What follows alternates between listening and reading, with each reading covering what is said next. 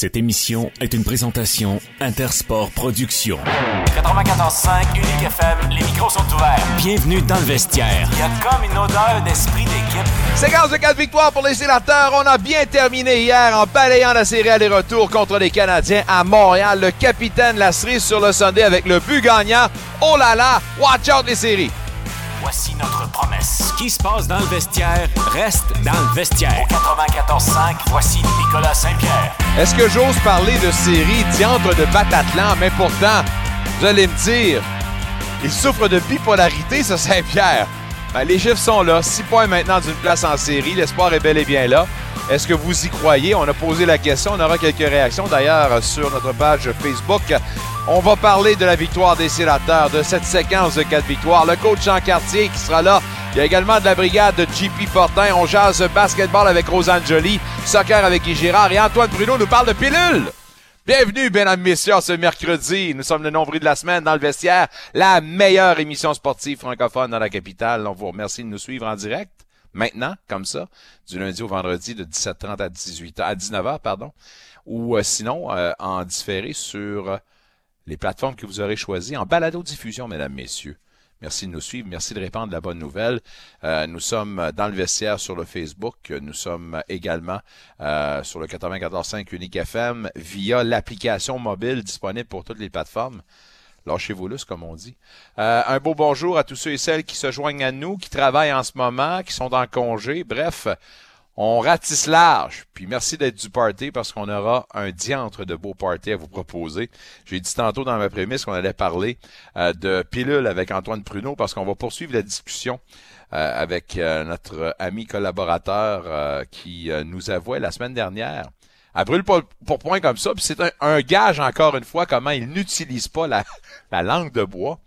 J'ai dit, j'en demandais pas tant. Bref, il nous a avoué euh, qu'on utilise fréquemment, puis sans dire abuser, euh, on l'utilise en grande quantité de pilules comme le Toradol qui enlève la douleur pendant un certain temps et qui permet à des athlètes de jouer malgré justement des blessures apparentes. Alors, on va tenter d'en gratter un petit peu plus là-dessus sur le sujet. Un sujet qui demeure tabou dans le sport professionnel. Un sujet qui n'est pas tabou dans le monde du football. C'est la retraite maintenant annoncée de la bouche même du principal intéressé. Tom Brady dit c'est terminé. On va le croire. on va le voir, mais qu'on le croit. En tout. Je me mêle dans cette expression-là. Bref, j'y croirais pas tant que la saison ne sera pas commencée et qu'il ne sera pas dans un chandail. Souvenez-vous, l'an dernier, ça a pris juste 3-4 jours avant qu'il revienne sa décision. Mais on dit, ben, on semble dire que cette fois-ci semble être la bonne. Peu importe ce qu'il va prendre comme décision.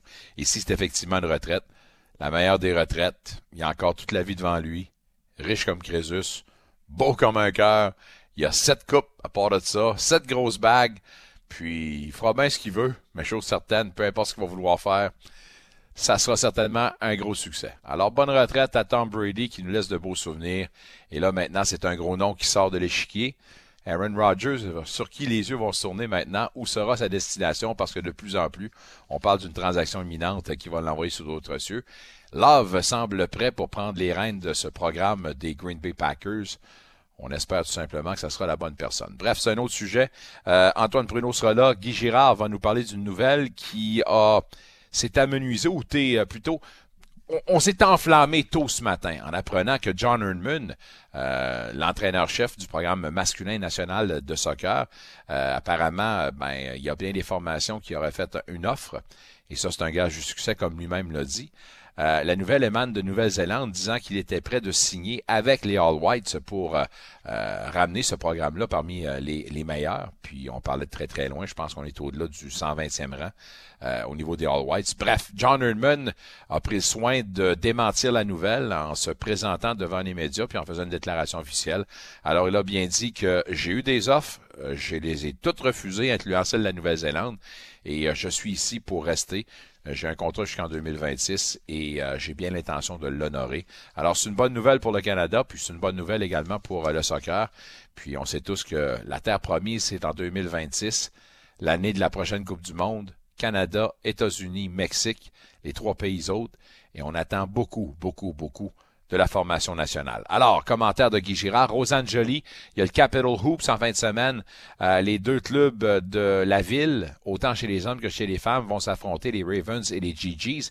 Les GGs de Rosanne qui, elles, reviennent d'une fin, de semaine de 500. Euh, victoire et défaite, celle contre le gros programme des Gales de Queens. Euh, mais sans notre meilleur euh, joueur. Ça enlève euh, déjà du piment pour l'offensive. Mais on a quand même bien fait, puis on aura l'analyse de Rosanne là-dessus. JP Fortin et Alain Sancartier pour parler des sénateurs d'Ottawa, parce qu'il faut se réjouir certainement de la belle tenue de cette formation-là. le capitaine qui a mis la cerise sur le Sunday en marquant le but gagnant en fin de rencontre en temps réglementaire.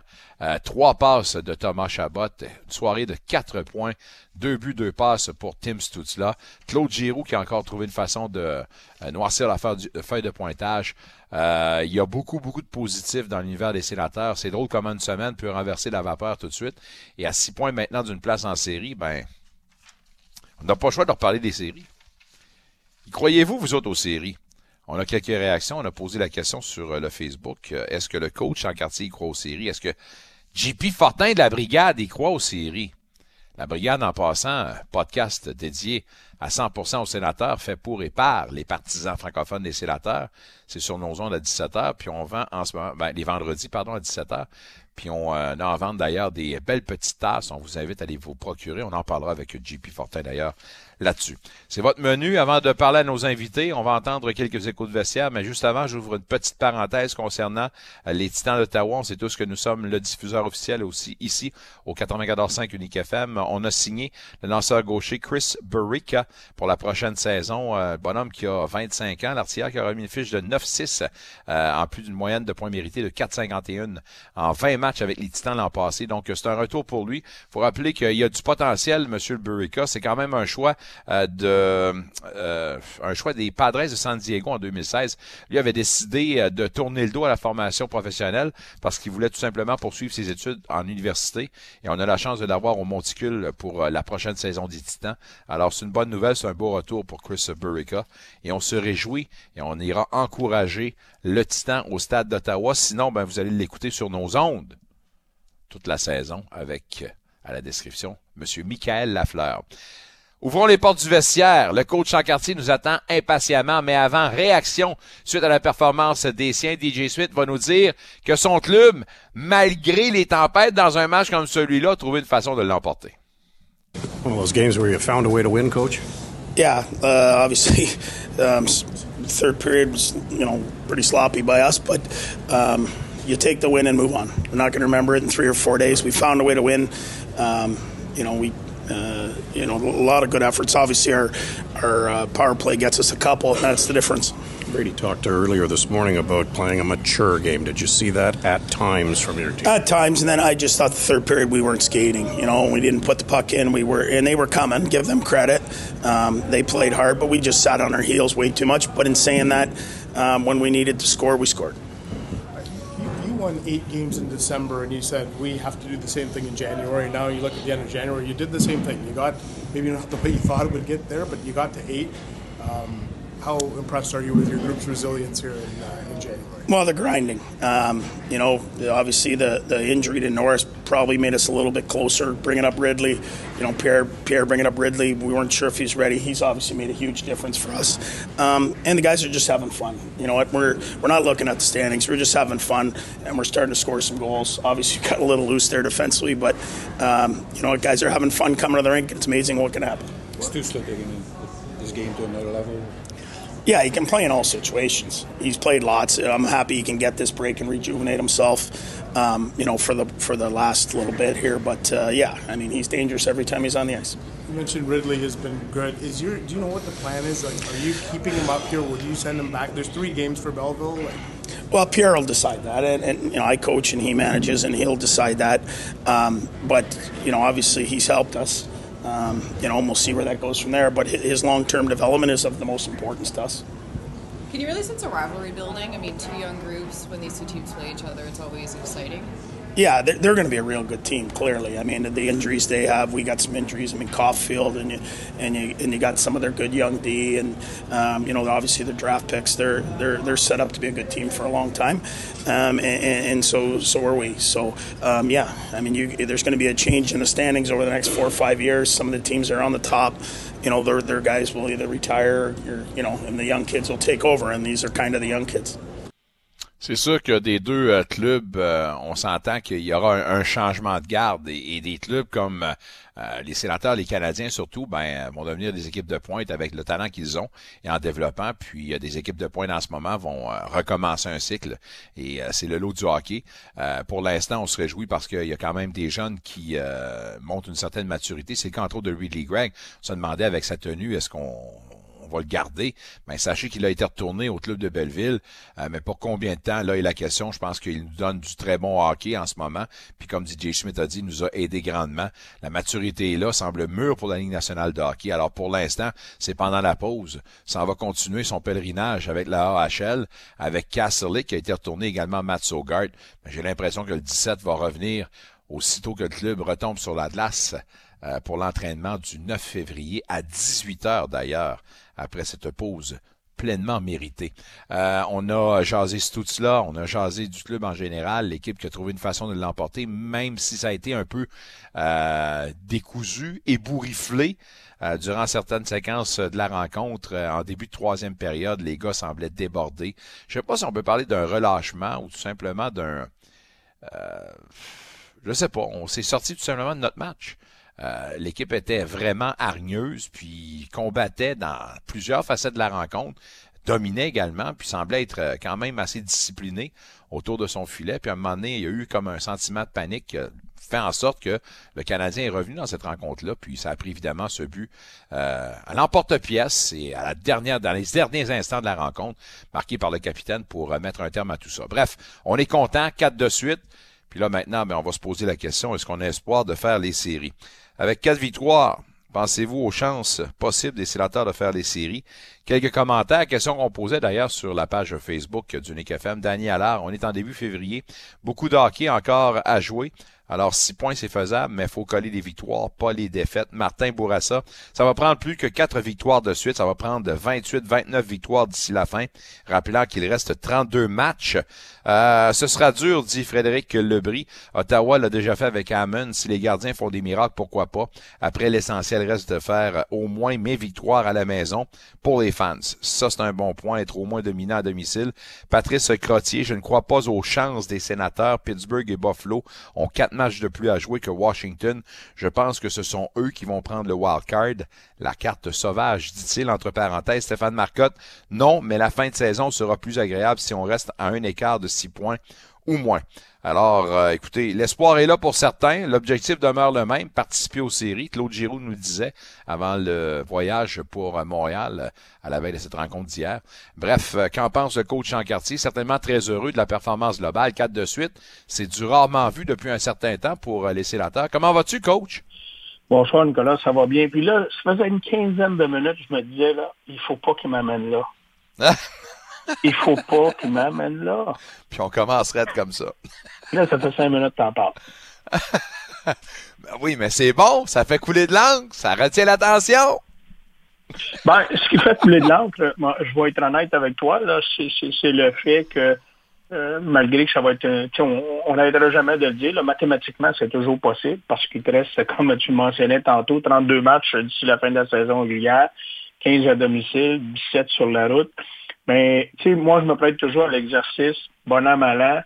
J'essaie de trouver le juste équilibre. Tu sais, l'an passé, ça a été une saison, je considère, d'exception, dans le sens que le deuxième meilleur deuxième, ça lui a pris 100 points au classement qui a été les Capitals de Washington. Alors, qui n'est pas nécessairement une référence, 100 points. Souvent, tu sais, bon an, mal an, on a toujours parlé de 96 à 98 points pour accéder aux éliminatoires. Alors, oui, mathématiquement, c'est toujours possible. Puis si tu fais le décompte rapidement, là, sans en faire un exercice exhaustif et aller dans le, dans, le micro, c'est que ça va demander 22, 23 victoires lors des 32 prochaines parties pour espérer. Alors, c'est pas ah, compliqué. t'en gagnes deux, t'en, t'en perds une. T'en gagnes deux, t'en perds une. T'en gagnes deux et t'en perds une. Puis, je te dirais que ça va être une grosse commande. Puis certains de tes auditeurs, auditrices qui t'ont écrit, ben tu ont entièrement raison. Là, moi, je regarde certaines équipes. Les, les Islanders de New York se sont améliorés avec l'acquisition de Bo. Euh, les sabres de Buffalo, présentement, c'est deux défaites à ces dix derniers matchs. Mais regardez, euh, on Mais les matchs en main, pour de- moi, qui font la différence. Et c'est là que j'ai Bon. plus d'espoir. Tu sais, je veux dire, on, on dit Ouais. qu'il y a plusieurs équipes en ce moment devant elle. Je comprends, mais là, on a réduit ça à trois. Puis de ces trois-là, Ouais. euh, il y en a deux que tu as deux matchs en main, soit la Floride, puis également les Islanders. Ouais. Alors, euh, Mais moi, Nicolas, je reviens tout le temps, je me répète, mais je reviens sur le pourcentage. Alors, c'est pas les fonds classement qui m'interpellent, c'est le pourcentage. Puis là, les sénateurs, c'est euh, pourcentage de 510. 510. Puis actuellement, dans les équipes qui se classent en éliminatoire, même s'ils ils occupent le premier rang du meilleur deuxième, les Capitals de Washington, c'est parce qu'ils ont 53 matchs de jouer, mais c'est 5,66. Alors, tu sais, euh, tout ça pour mentionner on aime mieux, comme un des auditeurs t'a mentionné, on aime mieux voir les sénateurs à 6 points, puis que chaque match, à un moment donné, a une certaine importance, que de se parler à la pause du match des étoiles, puis on est à 12, 14 ou 16 points d'écart.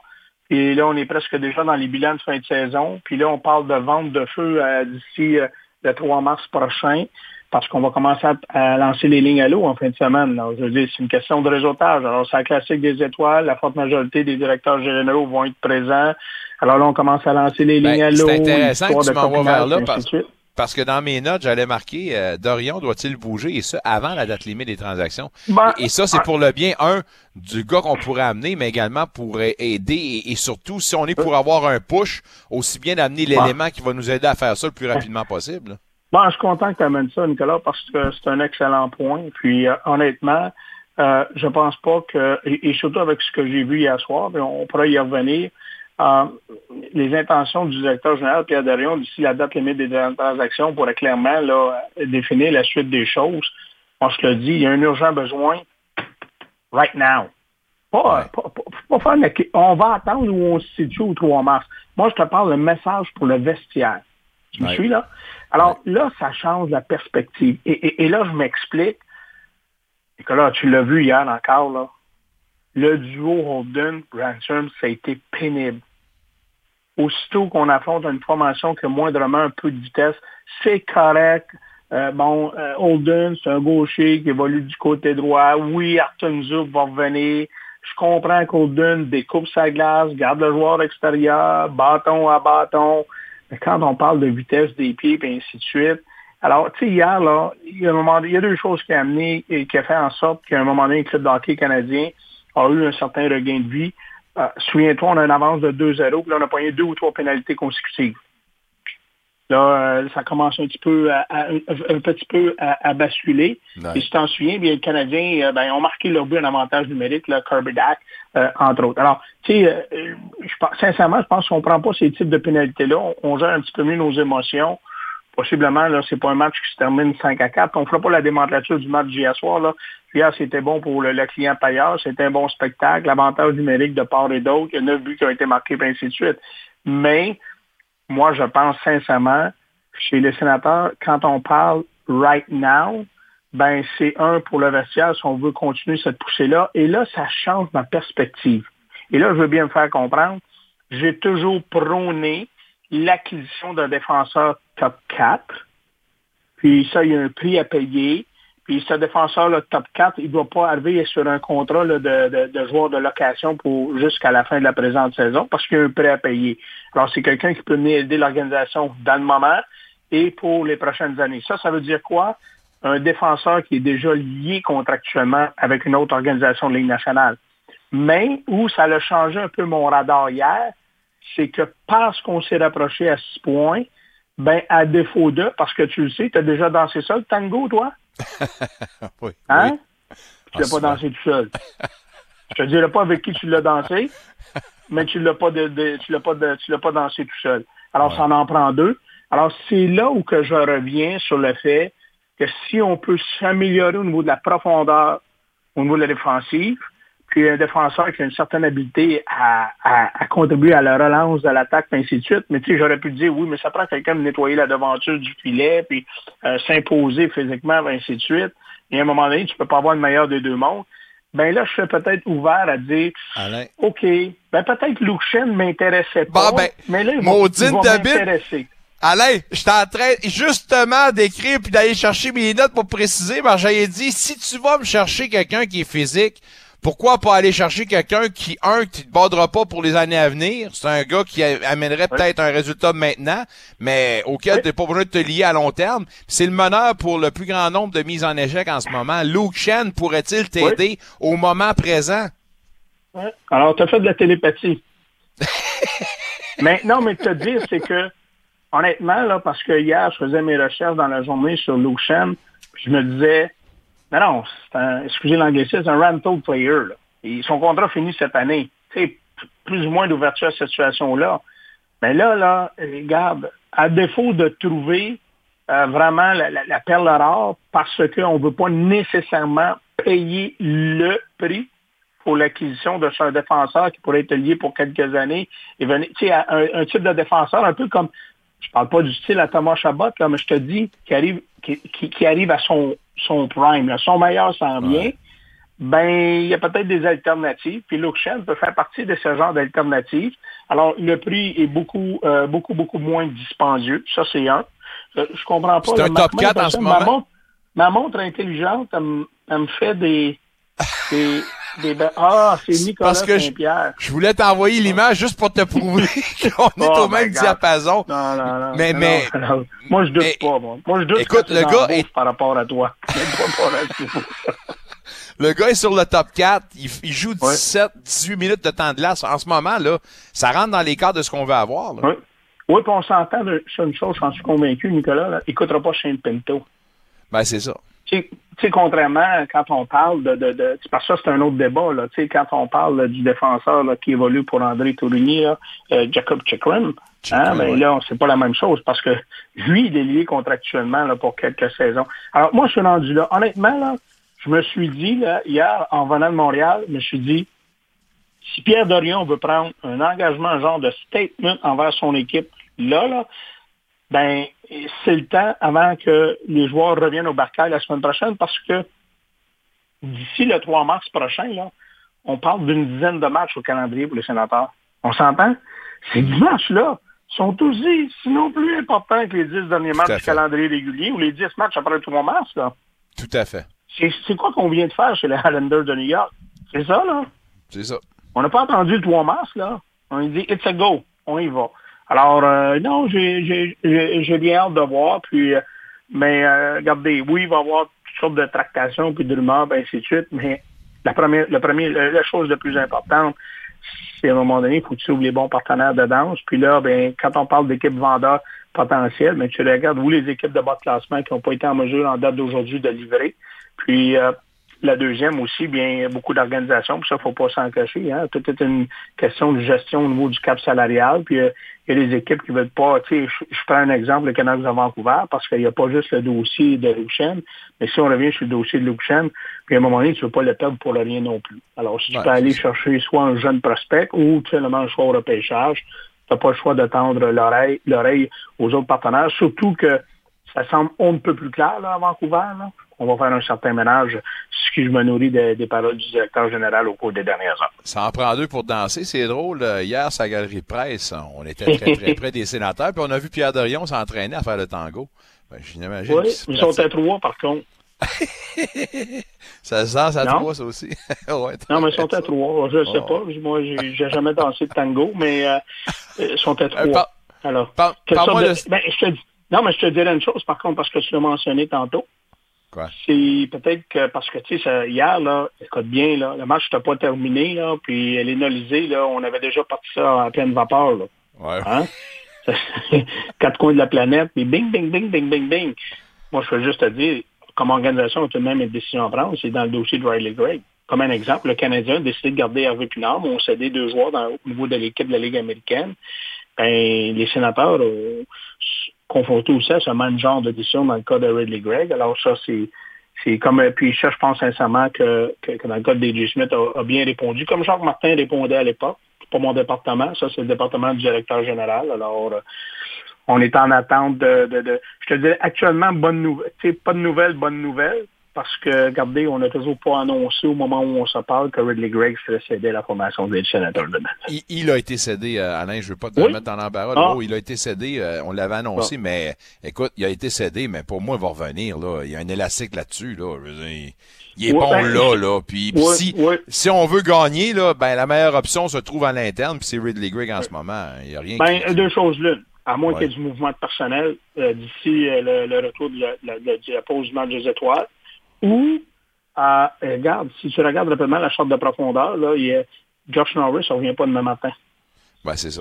Ah, Bon, est déjà revenu. Alors, quand tu regardes sa liste de blessures en attaque, on a qui, là? Ben, liste de blessés ou excédentaire, il y en a juste un. Justin Watson. Watson. Hmm. Et, non, excuse-moi, il y a Castellic aussi. Mais, euh, Ouais, il a non, été non, retourné, regarde, lui, tout, par exemple. hein? Castellic a été retourné aussi à Belleville. Bon, fait que, mais en tout cas, euh, Ridley Gregg actuellement, sans dire qu'il a pris une longueur d'avance, quand on parle de, de, de- de complicité au sein d'une même unité, là, je pense qu'on le voit bien qu'actuellement, avec Debrincat et de Claude Giroux, il y a définitivement une certaine étincelle Ouais, là, qui, euh, qui a été créée là, depuis euh, son appel des sénateurs de Belleville. Juste un petit mot, euh, une minute, une minute et demie sur Tim Stutzla, avec une soirée de trois points, de quatre points hier. euh, Puis on a cesse de le dire depuis le début de la campagne. Lui, écoutez, il a amené son jeu ailleurs, là, puis euh, Ah. euh, n'est pas loin le, le jour où on va le mettre dans l'élite des joueurs à la Ligue nationale de hockey. là. Bon, écoute, Nicolas, dans le cas de Tim Studzla, là, je veux dire, euh, l'an passé, c'est 22 buts, 36 passes, c'est 58 points. Aujourd'hui, on totalise 49, il y a 22 buts, 27 passes. Alors ça, bon, c'est statistiquement parlant, on ne se pose pas la question. hein. Cette année, il va atteindre un sommet personnel. Mais tu as raison, quand on parle de sa, progression à vitesse grand V, là, c'est Tim Studzla, présentement, là, il, a, il a toutes les habiletés offensives nécessaires pour éventuellement devenir joueur d'exception en Ligue nationale. Ça va être juste une question là, maintenant de maintenir cette progression associée à la maturité. Alors, c'est pas plus compliqué parce que plus que le temps va avancer, plus que les attentes vont devenir de plus en plus élevées, de d'amener pas juste lui, mais de contribuer à- de contribuer au fait que cette, cette formation-là doit passer à une autre étape. L'autre étape, ben, on s'en cachera pas, c'est d'accéder aux séries éliminatoires, mais c'est exceptionnel. Écoute, c'est un joueur qui va faire vendre des billets, là. Tu sais, je veux dire, il est électrisant.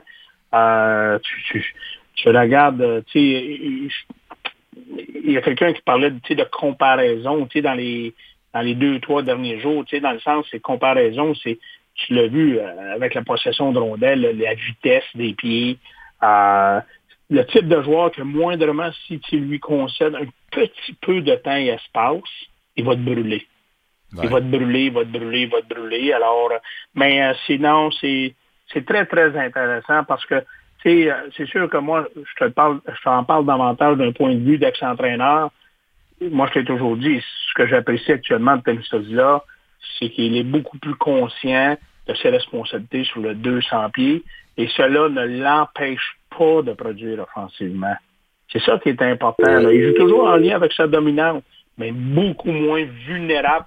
Combien de fois, Nicolas, là, je te mets au défi cette année en conclusion, combien de fois cette année par rapport à la saison précédente, tu sais, l'année passée, je le mentionnais, bon, mauvaise prise de décision avec la Ouais. rondelle.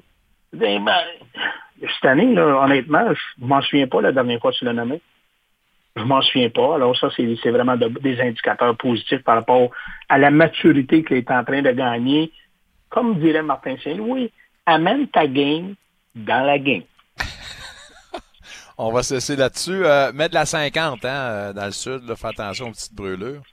Ah, Puis, euh, bon repos. Tu reviens en santé. euh, tu reviens-tu le 9? Oui, c'est ça. Oh, euh, c'est la le 9, c'est le 9, c'est Edmonton. Non, non, c'est pas ça? le 9, c'est le 11. C'est le 11, Edmonton. Le 11. Ouais. Le 11. Alors pourquoi le 9?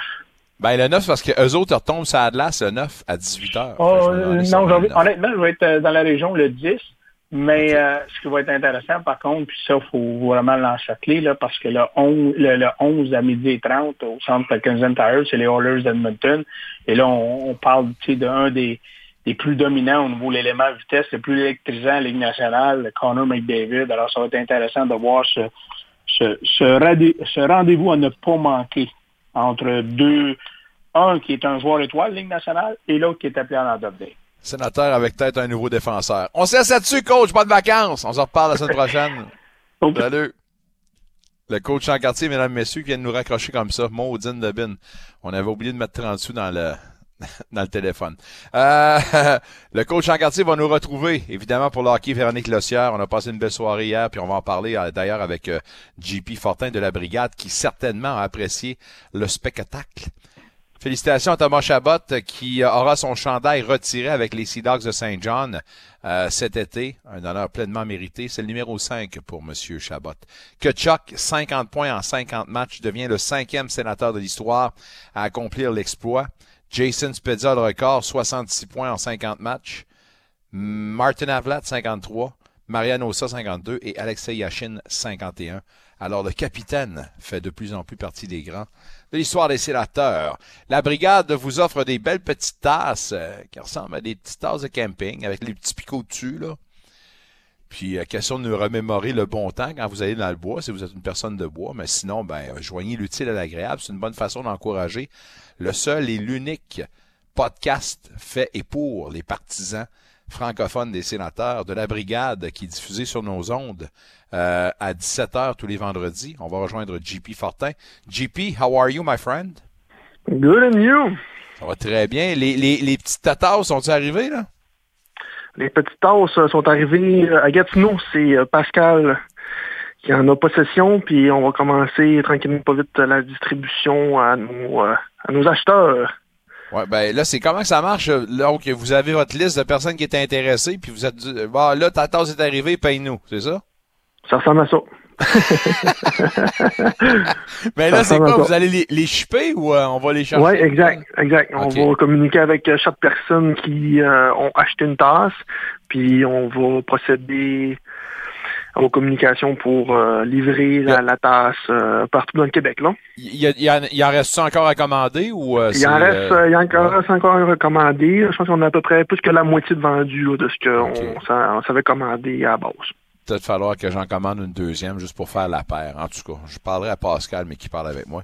Mais exact. pour les gens qui l'ont pas fait d'ailleurs, ben, communiquer avec les gens de la brigade, de belles petites tasses, puis encore une fois, c'est pour encourager le podcast euh, des fans francophones. Euh, du point de vue du fan, six points des séries maintenant. Tu y crois-tu? Faut pas trop, faut pas trop s'exciter, hein. euh, faut rester rationnel et euh, sur le terre un peu. Quoique euh, c'est pas mal plus fun à écouter que la dernière fois qu'on s'est jasé. Ouais. Ouais, euh, vrai, parce que mais c'est toujours plaisant là, de battre euh, Toronto et deux fois Montréal dans les trois derniers matchs. Donc euh, parce oui, c'est positif. C'est drôle ta réaction parce que tantôt, je parlais avec Michel Picard lors de son émission de re, du retour, puis il me parlait justement que wow, à six points des séries, faut, on y croit, puis t'as pas, pas le choix, faut que tu sois excité, puis tout ça. J'ai dit, ben écoute, je me garde une petite gêne parce que on s'entend, l'histoire nous a compté que pour les sénateurs, quand on commence à s'exciter un petit peu plus, ben on est vite ramené sur le plancher des vaches pour une déception. Alors j'espère que ça arrivera pas, mais quatre de suite, c'est quand même euh, pas magistral, là, mais c'est certainement très intéressant pour les sénateurs. Là. Absolument, absolument. Mais comme tu as dit, euh, c'est vrai qu'on pourrait être revenu à, dans la réalité assez rapidement que les Sens. Euh, deux, trois, une, une ou deux matchs, puis euh, on est reparti sur une séquence. Puis euh, comme j'ai dit à plusieurs personnes, les Sens, depuis le début de la saison, c'est une équipe de séquence. Donc euh, là, je suis ouais. pas surpris que là, présentement, ça va bien. Il va peut-être avoir un autre creux de vague bientôt. là. Non, non, que je reste, non. Euh, sur terre. Fais attention, touchons du bois.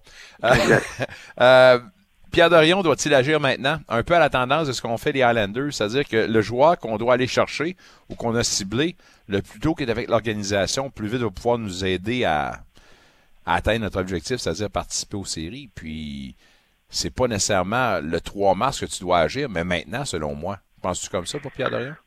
Ben, je suis tout à fait d'accord avec toi. On en revient encore au même questionnement puis au même message. Euh, où est notre euh, top 4 défenseur qu'on qu'on souhaite de belle durée.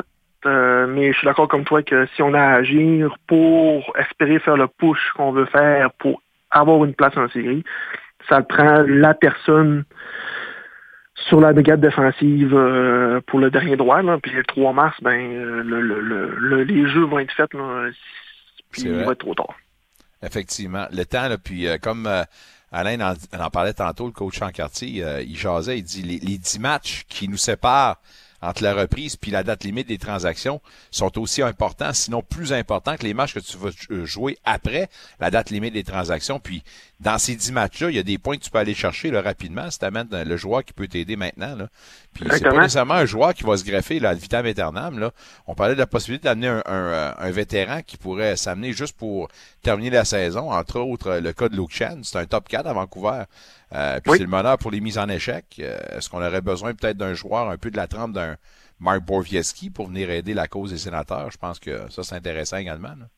Peut-être, peut-être, mais on, nous les fans, en tout cas, je parle pour plusieurs, euh, on, en veut plus qu'un un gars top 6, comme on peut dire, là, euh, la, de, un peu meilleur que Nick Dunn puis Nikita Zaitsev dans un between de Travis Harmonic, euh, on, on en veut plus, on veut, on veut le partenaire ou du moins un, un top 4 qu'on espère depuis belle lurette, puis on, on, le voit là.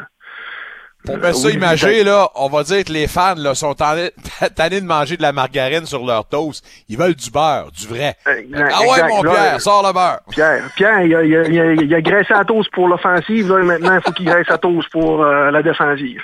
Excellent. Puis, hey, qui dit toast dit une bonne tasse de café. La tasse à brigade disponible à part de ça. Allez vous procurer ça, puis les détails sur la page Facebook.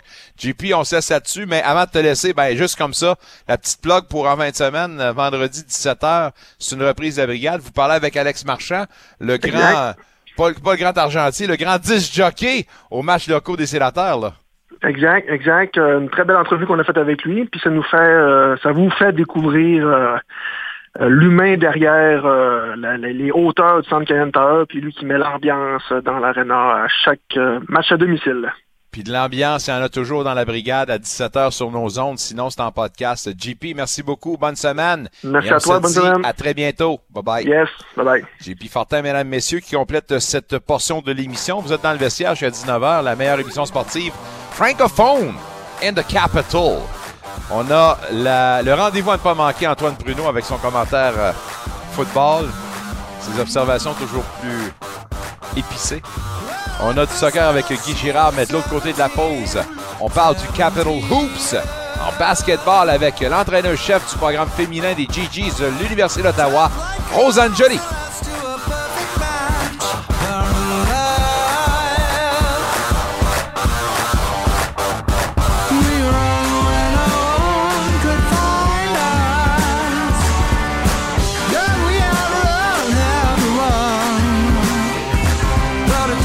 Sur Internet pour des questions de santé, ça peut parfois rendre malade. Vous cherchez un sujet simple comme Pourquoi ai-je toujours de l'eczéma? Six heures plus tard, vous avez épluché tous les forums consacrés aux problèmes cutanés et vous êtes plus perdu que jamais. Dire qu'à la place, vous auriez pu consulter un pharmacien ou une pharmacienne? Arrêtez de vous perdre sur Internet et commencez à prendre soin de vous. Visitez ontario.ca oblique votre santé pour trouver des professionnels de la santé, des réponses à vos questions et des recommandations pour commencer à prendre soin de vous. Un message du gouvernement de l'Ontario.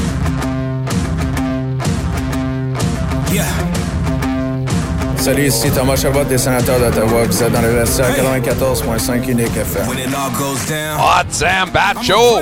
Yes! Trois passes hier à part de ça. Puis, euh, certainement en ce moment, quelque part sur le chaud soleil euh, sud. Prenez bien de la vitamine D, mesdames, messieurs, parce que le hockey Véronique Lossière reprend de plus belle le 11. Ça commence à midi 30 avec le rendez-vous. À ne pas manquer, celle de la visite des huileux d'Edmonton. Machine qui est bien huilée. Les huileux d'Edmonton, bien dit, c'est avec McDavid, Drysaddle et tout ça. Cette portion d'émission vous est présentée par notre amie Véronique Lossière, courtière immobilière, résidentielle et commerciale. Et tout de suite, on se tourne vers le téléphone pour jaser basketball avec l'entraîneur-chef du programme féminin de l'Université d'Ottawa, les GGs, Rosanne Joly. Et Rosanne, pour vous autres, en 20 semaines, vous avez récolté une fiche de 500, une victoire de 88-44 contre Ontario Tech et une défaite de 70-58 contre Queens. Qu'est-ce qu'on a retenu ces deux matchs-là? Euh, on a retenu euh, beaucoup de choses. Euh, je ne suis, pas la première à essayer de trouver des excuses, mais j'aimerais quand même mentionner que c'est notre meilleure athlète, Brigitte, elle s'est blessée la deuxième demi contre Ontario Tech. On a quand même continué à bien performer. puis là, le dimanche, on jouait contre l'équipe qui était, qui était numéro un au pays à ce moment-là. mais malheureusement, c'est ça, ça ne nous a pas donné le temps euh, d'avoir des entraînements en équipe sans, Brigitte, de vraiment comprendre comment jouer sans, euh, sans son appui à elle. Euh, ça a été un peu difficile, mais je, mais je pense qu'on va être capable de, de, mieux performer ce week-end. Il y, a, également le fait que vous affrontiez quand même une des bonnes défensives. c'est vraiment cette. ben, en tout cas, est-ce que c'est cette facette-là qui a fait la différence dans ce match-là contre Queens? Oui, c'est ben encore, on a toujours la difficulté avec le premier quart. On essaie vraiment de trouver la solution.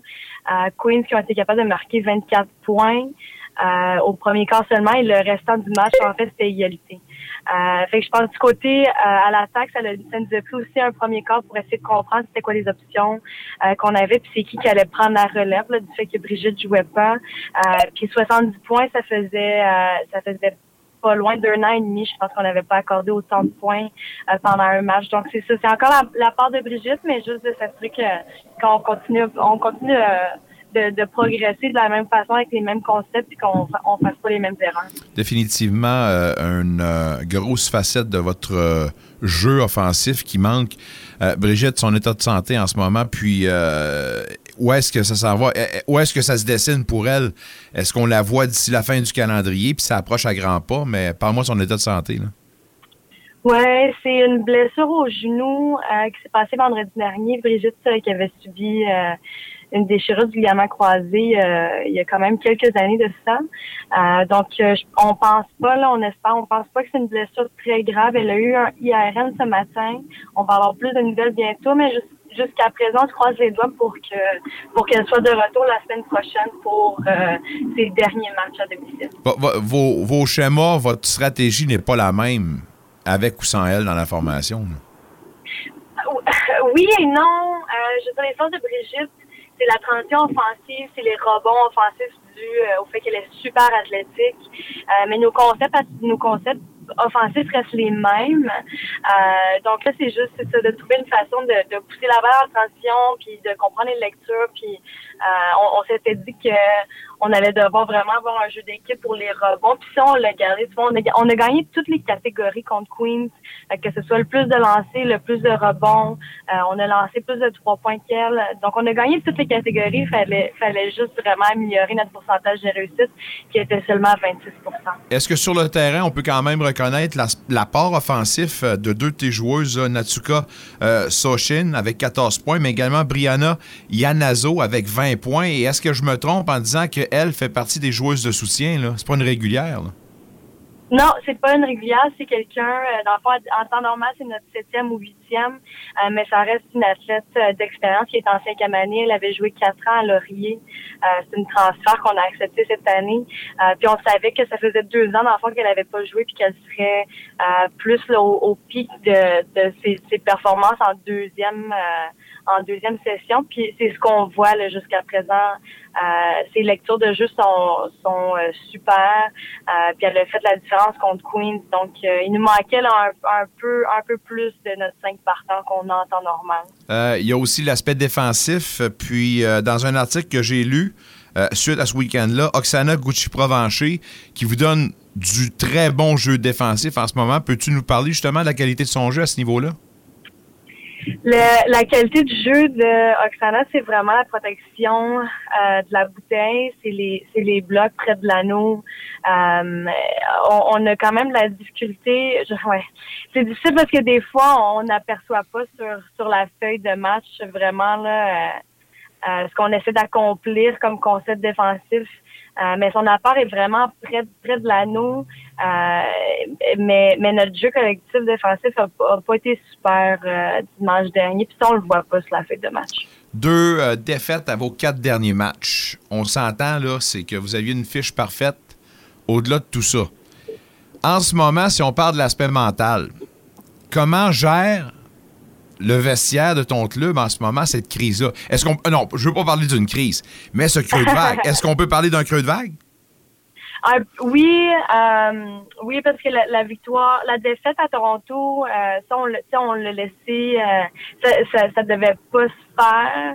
On devait gagner ce match-là, euh, mais c'est des bonnes préparations pour les séries éliminatoires. Moi, je le vois vraiment de façon, d'un côté positif. On a une nouvelle structure offensive. Puis là, je, je sais, c'est fatigant, je la mentionne souvent, mais, mais euh, mais on le voit là, que les équipes qui sont un peu plus fortes, donc là, on commence à affronter des équipes qui sont un peu plus fortes dans l'Ontario. Euh, puis elles, elles sont capables d'arrêter nos premières lectures dans notre nouvelle euh, structure offensive. Maintenant, il faut comprendre c'est quoi les prochaines lectures. Puis ça, en temps normal, on n'avait pas été affronté à ça. Euh, fait que je pense que ça reste quand même la bonne préparation. On n'avait jamais comme objectif d'être invaincu en saison. Euh, c'est quelque chose d'extrêmement difficile à faire. Puis aussi, sachant qu'on est dans la conférence la plus difficile en Ontario, trois, les trois équipes de l'Ontario qui sont dans le top 10 présentement sont dans notre conférence. Euh, puis en passant, on pourra jamais. Un, on va dire toujours qu'on gagne des championnats avec la défensive. Donc, on ne pourra jamais être reproché de reconnaître la bonne qualité de votre aspect défensif, certainement. Euh, c'est le fun de se péter les bretelles une fois de temps en temps. Euh, parle-moi un peu, parle un peu de, de, cette hiérarchie-là. Même maintenant, vous avez perdu l'emprise sur la première position dans l'Est. Ça aussi, pour vous autres, est-ce que ça joue un peu dans votre tête, dans votre mental ou euh, vous en faites pas de cas? Euh, l'idéal, la, première ou la deuxième position, c'est exactement la même chose. Selon le, fonctionnement des, séries, euh, on veut, on, aimerait ça. Notre objectif d'être de terminer première ou deuxième. la, troisième position, ça, va dépendre de nos de notre pourcentage de, victoire. Donc, on n'a pas, tu sais, c'est pas, c'est pas terminé encore. On, a encore Carlton ce vendredi. On a, on a Queens euh, dimanche qui s'en vient. Queens, ils nous ont, ils nous ont battu par 12. Il faut juste s'assurer que qu'on joue bien dimanche puis qu'on essaie de gagner par 13 et plus. Euh, donc, honnêtement, moi, ça me joue pas dans la tête parce qu'on a encore la philosophie de jouer un match à la fois puis de s'améliorer pour les pour les séries. Puis c'est sûr qu'on veut un cheminement plus facile pour le championnat provincial, mais arrivera ce qui arrivera. On verra ce qui arrivera justement, mais avant de parler du futur, il faut parler du présent. Puis le présent, c'est le Capital Hoops. Ça commence ce vendredi. En fait, euh, c'est le grand rendez-vous. Euh, puis on espère que les gens euh, vont affluer parce que c'est vraiment des matchs qu'on regarde puis avec grand intérêt. de votre côté, comment vous entreprenez cette, cette, classique-là? C'est la 15e édition, si je ne me trompe pas. Puis dans l'histoire, les GGs, donc cinq victoires. Ah, ben tu m'en apprends une. Ah. c'est bon à savoir. Euh, ben, on le sait, que ce soit le Capital Hoops euh, ou que ce soit à domicile ou que ce soit à Carlton, on sait que c'est toujours difficile de jouer contre Carlton. Euh, c'est une, une, immense rivalité. Euh, ça va être super physique. Il n'y aura rien de facile. puis on veut que ce soit un combat du moment que le match commence jusqu'à ce que le match termine. On sait ce qu'on doit accomplir. Puis en fait, c'est la victoire contre Queens. J'espère que ça va vraiment se transférer ou comme euh, on va l'utiliser comme feu justement pour s'assurer qu'on soit prêt à jouer. Euh, on, veut les garder en bas. notre objectif, c'est le temps de garder en bas de 60-55 points, mais là, il faut s'assurer qu'on est capable de marquer plus que 58 points, ce qu'on a fait contre Queen. C'est quand même un club qui euh, traverse une belle séquence, les Ravens, 9 victoires de suite. Est-ce que c'est quand même, il faut reconnaître la qualité de leur, programme, qui est quand même un des tops, au même titre que les GGs? Oui, euh, oui, 100%, on les prend pas du tout à la légère. Euh, elles ont gagné contre Queens vendredi dernier par 30 points. Euh, à ce moment-là, Queens était numéro un au pays. Euh, Queens qui avait du plaisir à jouer jusqu'à ce moment-là. Là, on voyait pas les athlètes célébrer autant sur le terrain par, par, la suite, mais non, c'est sûr qu'il faut pas les prendre à la légère, puis on sait qu'ils vont arriver super agressifs. C'est un match à bas pointage, à haut pointage, reconnaissant que tu dis qu'il faut y bas. bas pointage, oui. C'est toujours bas. Euh, l'année passée, euh, l'année passée, c'était dans les 40 points. Euh, on, dans les dans les années passées, on avait un style de jeu possiblement identique, ce qui faisait en sorte que les deux équipes, on était capable de défendre. Là on, là, on se retrouve avec un jeu quand même vraiment différent. Euh, nous, on a vraiment plus de mouvement à l'attaque, c'est ce qui fait notre force. Euh, Carlton ont des excellentes athlètes qui sont capables de, de créer pour elles-mêmes. Donc, euh, donc, ça va être intéressant de voir ce qui va l'emporter. C'est peut-être un jeu un peu plus individualiste ou un jeu un peu plus collectif. C'est quand même une grosse pression pour les trois clubs, autant Queens que les Ravens que vous autres, parce qu'il y a bien des choses qui pourraient changer au classement au terme de ce week-end-là. Là. Oui, Exact. On veut, dans le fond, on veut faire un peu ce que Carlton a fait, là, son, son 1 et 1 contre Queens. Euh, mais là, vu qu'elles ont gagné par 30 points, elles se retrouvent dans le classement. Là, si c'est à égalité, c'est c'est Carlton qui se retrouve au, au, premier euh, au premier rendement. Euh, on veut un peu, euh, dans le fond, notre objectif, nous, c'est de gagner deux fois contre Carlton, puis de s'assurer qu'on gagne contre Queens. Mais ça va être un combat, ça va être difficile. Brigitte sera peut-être pas de retour.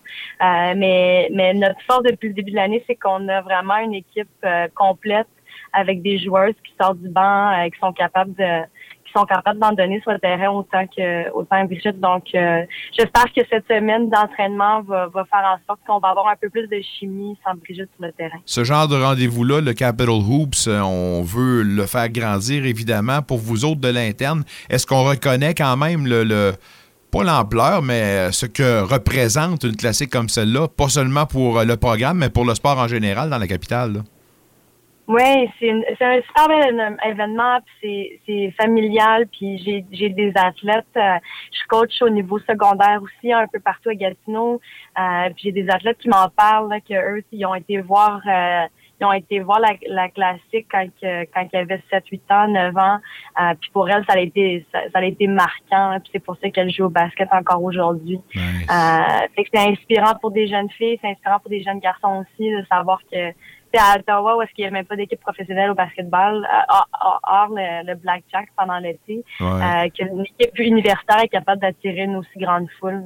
Parlons-en de la foule, euh, c'est hors norme, ben pas hors norme, vous revenez à la norme en considérant les, la COVID puis la, la, classique de la première année 2019 ou 2020 pardon qui avait été annulée. pour vous autres encore là, est-ce que c'est c'est excitant de pouvoir évoluer devant probablement votre plus grosse foule d'année là? Oui, oui, on a eu une super belle foule contre Queen dimanche, mais on s'entend c'est à l'université. Je pense que la capacité, c'est euh, genre 900. Ouais. euh, mais euh, mais ouais, c'est super excitant. Moi, j'ai vraiment hâte. Euh, je, suis pas du genre euh, à, à, remarquer en fait les personnes qui sont autour. Fait que je vais peut-être juste le réaliser après après que le match soit terminé. mais c'est un bel événement pour les filles qui vont être sur le terrain. Puis j'espère vraiment qu'elles vont pouvoir en profiter autant qu'elles vont qu'elles vont pouvoir compétitionner autant qu'elles vont pouvoir en profiter. Je suis sûr que le match sera super excitant, puis euh, hâte de voir ça sur les lignes de côté. On va te dire le mot de Cambronne, évidemment. Un gros week-end pour vous autres. On se dit bon week-end, mais surtout à la semaine prochaine. C'est euh, notre ami oui, Rosanne Joly qui nous dit bye bye. Euh, et euh, nous, on est de retour à l'émission. Euh, je vous invite à aller voir ça si vous avez la chance de vous déplacer au centre civique, le Capital Hoops, programme masculin et féminin entre les Ravens et les GGs, les deux clubs locaux qui vont s'affronter. J'ai dit sur les lignes de côté parce que j'aurai la chance de décrire cette rencontre-là, en fait, autant chez les hommes que chez les femmes, sur Rogers, donc ce vendredi. Je vais vous avouer que je suis un peu nerveux, là, je sors vraiment de mon élément.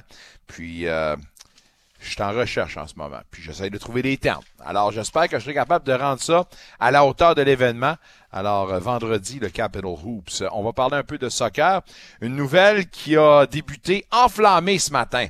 Euh, parce que ça part de l'autre bord de la grosse terre, c'est-à-dire la nouvelle émane de Nouvelle-Zélande. Ce qu'on nous dit, c'est que on est sur le point de signer John Erdman pour que lui aille diriger le programme masculin de la Nouvelle-Zélande, c'est-à-dire les All Whites. Or, plus tôt aujourd'hui, en fait, euh, plus de bonheur cet après-midi, Erdman a fait une déclaration publique. Je ne pars pas, je reste ici. J'ai signé jusqu'en 2026 et j'ai l'intention de mener ce programme-là à terme. Il n'y a pas de fumée sans feu tout de même. On en parle avec Guy Girard qui nous attend. Guy, comment vas-tu? Bien, toi. Écoute, euh, les All White, euh, c'est pas la même grosseur de bonhomme que les All Black. C'est un peu différent. Ils n'ont pas mes faces. Où, je suis surpris, par exemple, c'est que là, on, nous avoue qu'il y a du maraudage qui se fait même pour un gars qui est, qui est sous contrat, puis pendant plusieurs années. Est-ce que c'est quelque chose qui se fait euh, habituellement au niveau du soccer ou c'est quelque chose qui sort de l'ordinaire, cette nouvelle-là? Non, non, non, non, Nicolas, c'est sûr que ça se fait. Puis de plus en plus, puis tu sais, avec, l'arrivée des médias sociaux, avec euh, tout ce qui est communication électronique, là, on est loin là, de mettre une lettre en dessous de la gorge d'un pigeon, puis euh, ça s'en va, puis euh, on, espère d'avoir une nouvelle d'ici deux, trois mois, là, puis on va espérer qu'ils se rendent. Mais non, non, c'est pas ça du tout, là. Écoute, c'est, tu sais, c'est John Hunman, puis c'est pas seulement lui, là, mais euh, on n'a qu'à penser qu'à Johnston, à Coney, durant, durant la, Coupe du Monde, c'est le sport, évidemment, le plus vu, le plus regardé, le plus prisé au monde. Et puis là, ben, ces grandes vedettes-là sont exposé partout. Et John Edmond, ben, on sait que le Canada n'a jamais été reconnu comme une puissance dans le soccer, hein, on, le sait, mais maintenant, de plus en plus avec les filles, depuis maintenant plusieurs années, mais avec les gars, là, c'est ce qu'il a fait, lui, en l'espace des quatre dernières années, ça tient presque du miracle, on le sait. Et là, ben, malgré qu'on n'a pas dépassé la phase de groupe, ce gars-là s'est mis sur la map. Puis pas rien que parce qu'au niveau de ses performances durant justement sa qualification, mais tu sais, euh, c'est sûr qu'il a dit des choses qu'il n'aurait pas dû dire contre les Croates, mais probablement qu'on a peut-être apprécié son cran et évidemment la, hauteur de son menton et de son nez. Mais ceci étant, euh, il n'y a pas de fumée sans feu. Cette nouvelle-là est arrivée, euh, évidemment, pas comme out of nowhere, excuse-moi l'expression anglaise, mais euh, c'est sûr qu'il y a eu des discussions et puis probablement du côté de l'Association canadienne de soccer, on a tout de suite fermé le clapet d'Herman et dit, ben, regarde, tu es en contrat ici jusqu'en 2026, jusqu'à la Coupe du Monde, puis après ça, ben, on verra, mais tu dois amener, tu dois justement, là, euh, euh, je te dirais, là, euh, reconnaître que tu as un contrat avec nous autres, puis, puis, l'administrer comme il se doit. À ce temps, si du côté canadien, on avait une relève entre guillemets, assuré pour remplacer John Edmond dès maintenant, je pense qu'on l'aurait libéré et on aurait fait peut-être place à, une autre personne. Mais John Edmond est très aimé de ses joueurs, très aimé justement de l'organisation. Donc, ça n'aurait pas été très, très, très, très facile de le remplacer. Euh, évidemment, un nom qui, qui, me serait venu en tête rapidement, c'est De Santos, Marc. Mais écoute, euh, Marc n'a jamais entraîné à ce niveau-là, au niveau international. Euh, ça aurait été probablement très, très difficile et de grosses chaussures à, remplacer. Est-ce que c'est une grosse coche en haut? Oh, c'est effrayant. Ah oui, hein? Oh, écoute, ben, oh, écoute, on, l'a vu là, on l'a vu, et je pense que John Edman, durant le dernier match, euh, a, été, euh, entre guillemets, a été out-coaché carrément, a été, je pense, pris de court au niveau de sa décision de prendre, de faire des changements euh, qui auraient peut-être fait une différence, surtout au dernier match, mais mais c'est ce qu'il n'a pas fait. Est-ce que c'était voulu ça? Est-ce qu'on l'a senti peut-être nerveux? On ne sait pas. on sait qu'il peut être peut-être entre mettre poker face un peu, euh, mais ah non, non, la, la, coche, elle est, elle est énorme. Elle est énorme. Euh, tu n'as qu'à regarder les, matchs dans, dans, les grands championnats européens et regarde les entraîneurs de la manière dont ils agissent qu'est-ce qu'ils font? leur, souvent, leur non-verbal parle, évidemment. Ce sont des icônes qui sont là. Non, non, c'est, écoute, c'est, gros. C'est très, très gros, là. Très gros. C'est gros, très, très gros. Puis c'est gros quand même, comme nouvelle, de pouvoir le garder ici. Parce que, comme il l'a dit, je pense qu'il a l'intention. Les bases ont été faites. Puis ça aurait été plate de le voir partir, considérant justement ce qu'il a bâti, ce qu'il a euh, réussi à à atteindre comme objectif. Puis on s'entend tous que 2026, ça va être encore une fois, je parlais tantôt d'une coche en haut, là. Ben, l'événement va être grandiose, surtout qu'on est l'équipe hôtesse. Alors, euh, je pense que ce qu'on a vécu, il y a de ça quelques mois, on va le vivre encore plus intensément avec ce qui se passe en 2026. Ben oui, oui, oui, oui. Et en plus, ce sera la première fois, ce sera la première Coupe du Monde, Nicolas, où on accueillera pas seulement 32, mais 48 pays, là, maintenant, et ça va être très gros. C'est sûr qu'on est qualifié. Euh, on n'aura pas besoin de faire la run de lait comme on l'a fait euh, il y a deux ans passés lorsqu'on a entamé justement, évidemment, la, la, pour se qualifier, mais, mais tout de même. Mais ceci étant, Nicolas, oublie pas une chose, là, c'est que, tu sais, John Edmond, présentement, son salaire, il est de 500 000, C'est ce qu'il gagne, là, présentement, 500 000. Il est un des entraîneurs qui représente son pays le moins bien payé si tu veux, dans l'échiquier mondial, dans les, je dirais, dans les 50 meilleures formations au monde, là, les 50 meilleurs pays, là, il, il, on va se le dire, il est sous-payé. Hein? Sauf que quand, quand, quand peut-être que le, le, si tu veux, la demande ou l'invitation d'une équipe de la Nouvelle-Zélande s'en vient puis dit ben regarde, on voudrait t'avoir, je pense qu'on sort les on sort les gros pesos, là, on sort les gros dollars, puis euh, c'est pas seulement 500 000. Fait que lui, c'est peut-être laissé tenter aussi, c'est sûr et certain. On euh, va se réjouir du fait qu'il reste et on va voir la progression de ce club-là. Suivons le dossier, Nico. Suivons le dossier. Écoute, c'est comme c'est pas fini cette affaire-là. -là, c'est pas arrivé comme ça, là, ça. On va se tenir au courant là-dessus. Un autre sujet dont tu voulais parler, puis euh, tu l'as republié sur ta page Facebook. C'est un article de l'actualité euh, où on parlait entre autres de la le surentraînement puis euh, également la concentration qu'on fait d'un athlète de qui on a espoir qu'ils atteignent les plus hauts niveaux puis qu'ils rentrent dans l'élite. Et l'argent qui est investi, ben, c'est au euh, désagrément pour les autres membres de la famille. Bref, on va déblatérer tout ça, on va, décortiquer tout ça. On va se baser sur un livre de Joe Baker, si je me trompe pas. Euh, dis-moi si je me trompe. Euh, et, ça nous dit tout simplement qu'à un moment donné, faut faire la part des choses, puis il faut quand même diversifier un peu, sinon on risque de frapper un mur. Oui, carrément, Nicolas. Écoute, excellent bouquin en passant, et c'est un bouquin où est-ce que ça nous permet de, de, de, de, nous remettre en question comme, comme parents parents de, de, de, sportifs, je te dis pas d'athlètes et de d'athlètes de haut niveau, mais de parents surtout d'enfants sportifs. Euh, où est-ce que où est-ce qu'on met nos énergies lorsqu'on a deux puis trois enfants, lorsqu'on en a un, peut-être deux là, qui sont peut-être appelés à jouer à des niveaux supérieurs? À quel prix, justement, là, euh, ces parents-là vont, vont mettre leurs énergies pour ça? Euh, autant, je te parle d'énergie, mais aussi au niveau de, la carte Visa et de la carte Mastercard. Là. Euh, tu sais, euh, il faut, il faut euh, les parents n'ont pas été tout le temps des athlètes, mais souvent vont mettre au monde des, enfants qui le seront peut-être un jour. Mais euh, lorsque les enfants gravitent justement dans leur sport, que ce soit au hockey ou au soccer, bon, volleyball, baseball, football, à un moment donné, on devient comme parents omnibulés justement par les performances du jeune.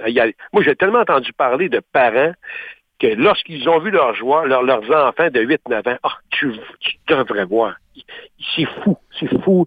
Euh, il, traverse le terrain bord en bord, il compte des buts, il est revenu hier, il en a compté 8. C'est le meilleur. C'est le meilleur c'est le meilleur de la région il y a 8 ans. Et là, là, c'est des posters sur le mur, puis là, c'est terminé. Il n'y aura pas de hockey, il n'y aura pas de ski, il n'y aura pas rien. C'est le soccer all-in. Là, évidemment, les entraîneurs, les directeurs techniques, puis là, encore une fois, je, me répète, là, je te parle de soccer, mais je, peux te parler d'autres sports, c'est comme ça. Là. On met la main sur ces joueurs-là, on les prend, entre guillemets, en otage, on leur défend presque ou on les déconseille fortement de jouer à d'autres sports, prétextant que ça va nuire justement à leur développement. Puis, ben, si tu fais un autre sport, ben, tu risques de perdre ta place. Ben, le parent, lui, il fait ni l'un ni l'autre, puis OK, on va l'inscrire l'hiver, on va l'inscrire à sport études, on va l'inscrire dans des camps de fin de semaine, on va l'envoyer ailleurs, etc. Pour se ramasser qu'à 16-17 ans, le jeune, il est brûlé, il est cassé en deux, fatigué, tanné. Puis, où est-ce que le talent a plafonné? Les grands gagnants, malheureusement, de tout ça, de cette fameuse péripétie-là, ce sont souvent les clubs et les associations et les fédérations qui vivent justement à même les deniers des parents. La preuve, au bout de la ligne, c'est ce que Baker dit. Est-ce que, est-ce que on préférerait mieux essayer avec des, pas nécessairement de tester, mais d'avoir de l'expérience pour dire, ben, OK, malgré que le jeune est, très talentueux, par exemple, au soccer, est-ce qu'on pourrait lui dire, ben, garde, va faire du ski, va jouer au hockey l'hiver, et rendu au mois d'avril, ressort tes spikes, sors ton ballon, puis continue à jouer. Est-ce que ça va faire de lui un joueur moins bon, un individu moins bon dans son sport préféré qui est le soccer? Je ne le sais pas. Il va falloir à un moment donné que ça arrive, ça. Les programmes de sport-études, présentement, que ce soit au hockey ou au soccer, est-ce qu'ils ont fait définitivement leur preuve pour dénicher des talents, puis que ceux-ci, un jour, puissent faire vivre leurs parents et payer leurs hypothèques? Puis tu sais de quoi je parle. Hein? Tu sais de qui je mm. parle, etc. C'est tout, tout le temps un petit peu, malheureusement, le but. Alors, c'est des questions qu'il faut se poser. Malheureusement, et là, ben, c'est un petit peu ma conclusion, lorsque ces textes-là ou lorsque ces bouquins-là sortent, les fédérations, les associations, les clubs ne commentent presque jamais justement ces histoires-là et ces, justement ces, ces, remarques-là. Parce que ils se sentent peut-être un petit peu poussés dans le coin, ils se sentent peut-être un petit peu coupables de ça aussi. Tu comprends? Mais il y a tellement de jeunes qui auraient voulu peut-être à l'intérieur même de leur, de leur sport préféré, essayer puis s'amuser sur d'autres sports. Mais faute de temps, mais surtout aussi, Nicolas, faute d'argent. Les parents se ruinent souvent. Puis combien ça coûte amener un joueur junior majeur? Et sachant très très bien que peut-être 1% de cette gagne-là va avoir une invitation d'une équipe professionnelle. Non, non, À la fin, les parents s'endettent, hypothèquent leur maison, Et le jeune, à la fin de son stage junior majeur, puis des fois même midget 3A, pour terminer, a peut-être manqué ses études, a passé aux côtés d'un paquet d'opportunités, au détriment de peut-être qu'il n'y a peut-être pas eu l'heure juste. Moi, ce qui m'enrage dans tout ça, c'est que c'est pas la première fois qu'on adresse cette situation-là. C'est pas la première fois qu'on parle de, de, de cet état de fait et de la façon qu'on fait les choses. Mais même si on lève des drapeaux, il n'y a pas grand monde qui, qui semble vouloir changer quoi que ce soit. Et il n'y a pas grande déclaration, comme tu l'as dit, on semble rabrouer tous ceux et celles qui décident justement de brasser la cage un peu, puis brasser la colonne du temple. Mais il n'y a rien qui se fait. Parce qu'il y a déjà quelque chose qui est gangréné ou le système qui est établi, puis tout le monde est content parce qu'on s'est développé quand même des postes, des postes névralgiques, des postes qui ramassent de l'argent, puis quand même des postes d'influence. Personne veut, veut démarrer de ça. Là. Tout simplement, Nicolas. Puis, écoute, on, on, va pas bien loin, là. Puis ça, commence de bonheur, là. T'as des petits bonhommes qui vont jouer, mais euh, puis oui, là, durant tout l'hiver, là. À partir de, peut-être, là, je sais pas moi, mi-août, début septembre, la saison commence, là. Puis là, tu les amènes, après ça, les championnats, les coupes de ci, les coupes de ça, puis euh, les coupes d'âge, les coupes de cheveux, puis tout ce que tu voudras. Et rendu au mois d'avril-mai, boum, la saison est terminée. Et là, whoop, là, il y a une équipe toute étoile qui va se faire. Puis oui, 3A, où là, ils vont prendre encore ces jeunes-là, puis ils vont les charrier une partie de l'été. À Saint-Pierre ici, Saint-Pierre là, Saint-Pierre-Coin, des, des épouvantes, puis Montréal, puis ci, puis ça. Le jeune recommence après ça. Là, il embarque sur sport-études. Il recommence après ça son stage, soit puis oui, à ça Bantam. Hey, ce jeune-là, il est en pleine croissance. Il est peut-être bon à l'école. Penses-tu que ce petit bonhomme-là tripe? Oui, probablement, peut-être un peu parce qu'il est dans son sport. Non, mais il y en a, par exemple, qui vont, qui vont venir un peu à, qui vont vouloir revenir un peu à la normalité, puis il y en a, il y en a qui sont affectés vers ça, carrément, Nicolas, carrément, carrément. Puis, à part de ça, L'autre affaire, c'est que le petit bonhomme, à part de ça, même au soccer, au soccer, là, qu'est-ce qui se passe? C'est qu'à partir de 13 ans, là, là c'est les Jeux du Québec ou là, c'est le tournoi des sélections régionales, qui est la même chose, mais à des années intercalées. Bon. Le petit bonhomme à 13 ans, là, il fait pas l'équipe du Québec de sa région. Il ne fait pas les sélections régionales. Tout s'écroule, on le remarque plus, puis pourtant, il s'est peut-être développé plus tard, ce petit bonhomme-là. Puis il s'est développé plus tard parce que là, whoop, il débarque un petit peu des rangs, euh, si tu veux, élites de la région pour commencer peut-être à chausser des patins, faire du ski, etc., etc. Puis là, whoop, rendu à 16-17 ans, tu sais, gardons ça, là, il est donc rendu bien bon au soccer. Ben oui, il a fait autre chose. Il s'est reposé à la tête un petit peu, puis il a peut-être retrouvé le goût à jouer au ballon. Fait que, lorsqu'on parle justement de, de, de, de, Baker puis de son bouquin comme ça, c'est peut-être de prendre un pas de recul, regarder qu'est-ce qui s'est fait avant, puis euh, que sont devenus ces jeunes-là qui ont été euh, peut-être surtaxés dans leur sport, puis qui finalement, au bout de la ligne, n'ont rien fait, ont pas de, ont pas de carrière dans ce sport-là, ont peut-être manqué des études, ont peut-être manqué une partie de leur jeunesse au détriment d'une pseudo peut-être future carrière qu'on leur a fait peut-être euh, avaler, euh, peut-être de force, gaver un peu comme un canard pour faire du foie gras, puis au bout de la ligne, pouf, plus rien, tout s'écroule. Je vais inviter les gens à se mettre au parfum de chercher le moteur de recherche Joe Baker. Sinon, dans l'actualité, euh, vous allez voir que ça fait bien du sens. Puis on va voir si à un moment donné, il y a quelque chose qui va changer à ce niveau-là. Mais ça fait bien d'en parler pour réveiller les sens un tout petit peu. On va se laisser là-dessus, Guy, parce qu'on manque de temps, mais on va te souhaiter un bon week-end. Puis euh, lundi, on se reparle, par exemple? Avec plaisir, mon chum. Ben, merci beaucoup. Bon week-end, mon ami. Bonne fin de soirée. Euh, Guy Girard, mesdames, messieurs. Euh, pour nous, ben, on s'en va une pause au retour. Dernier bloc. Euh, on l'attend avec une brique, un fanal. On a hâte de parler avec lui de pilule. Antoine Pruneau, mesdames, messieurs, vient jaser football dans le vestiaire au 94.5 de Ligue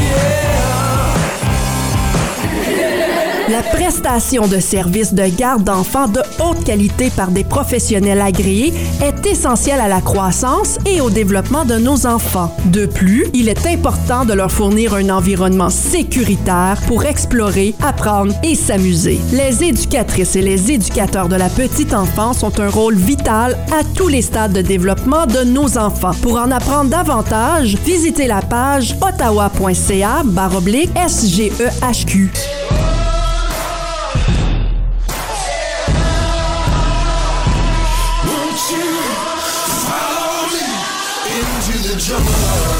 Salut, ici Daniel Brière. Vous écoutez Dans le vestiaire avec Nicolas Saint-Pierre.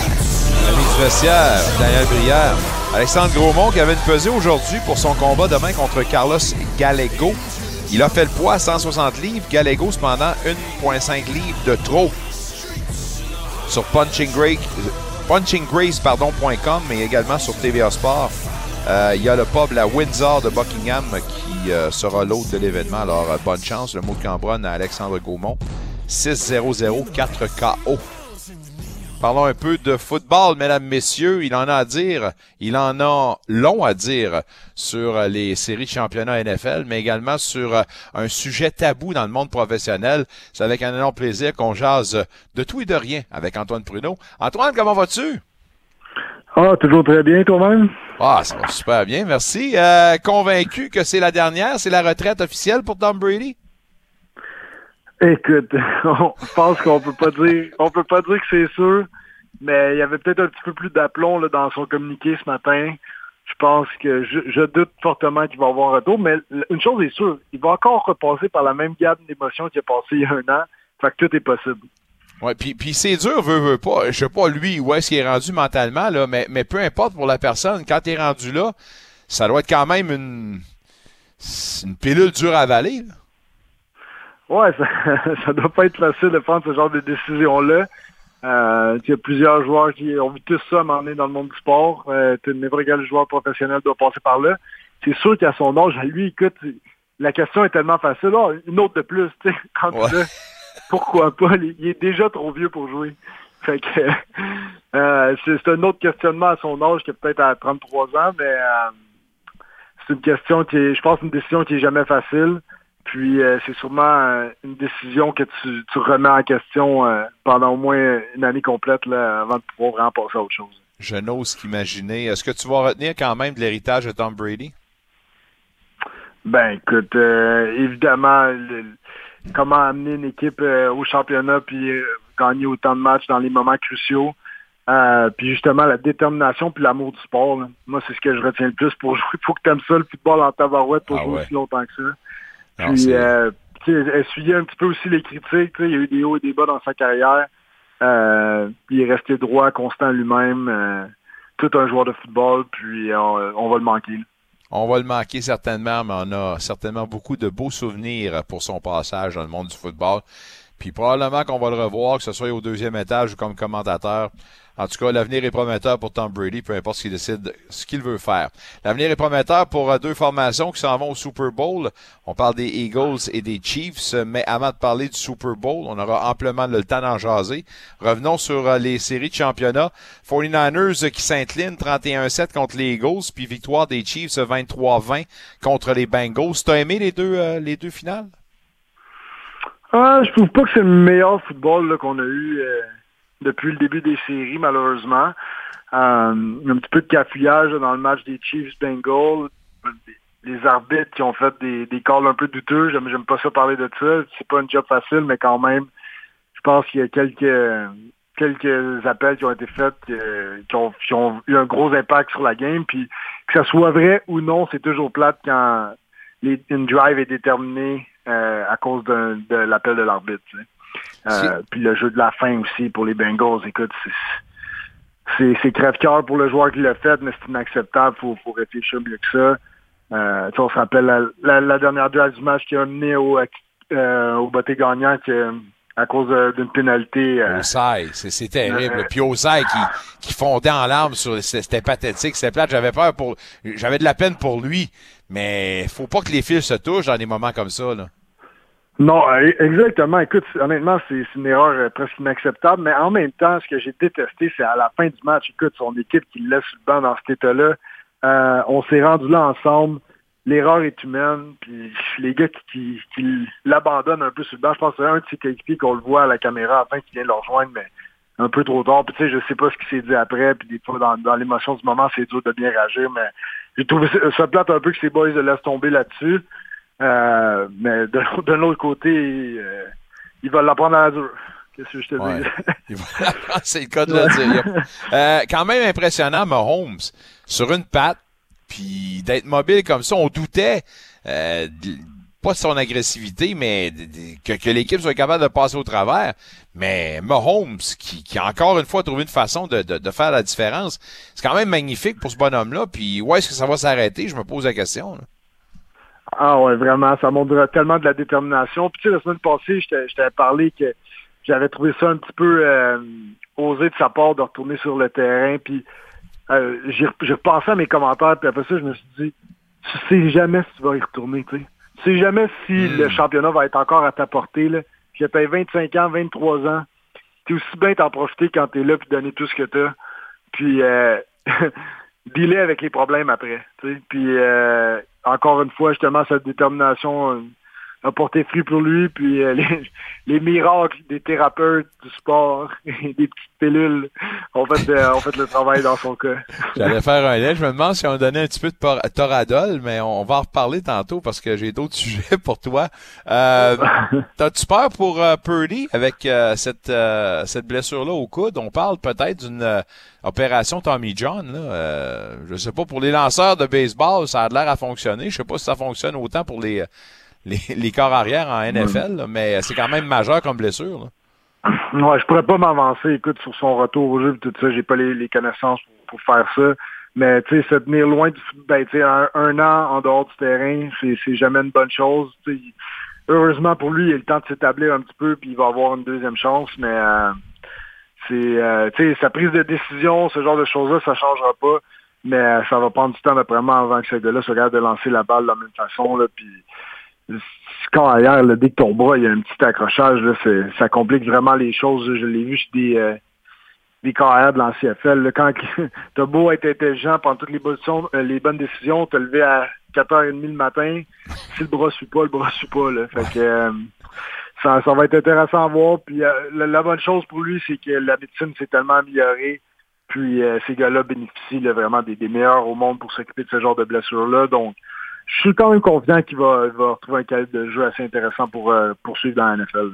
Le Rouge et Noir qui va d'annonce en annonce pour euh, les euh, signatures de joueurs qui s'amènent et pour certains, c'est des retours. Il y en a un qui était prisé des autres formations de la Ligue canadienne de football, puis c'est un ancien de la NFL qui appartenait aux Patriots il n'y a pas si longtemps.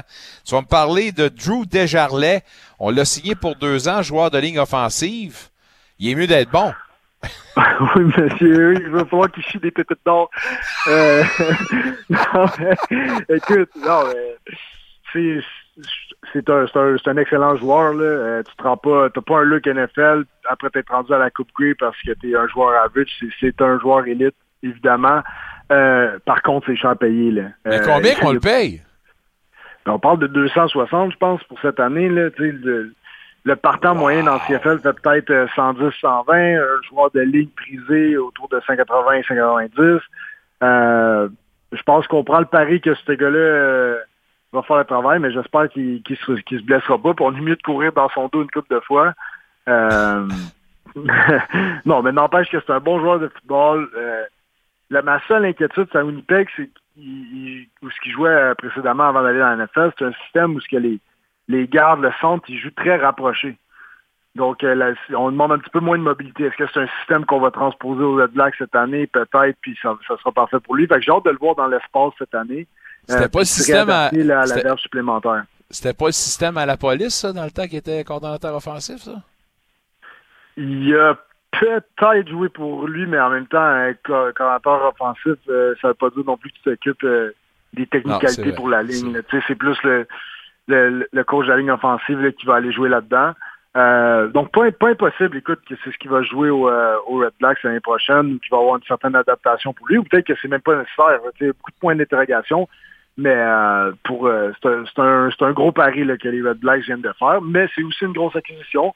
Est-ce que c'était le besoin de plus de clients de l'équipe? Ben, c'est ce que semble croire l'équipe de management.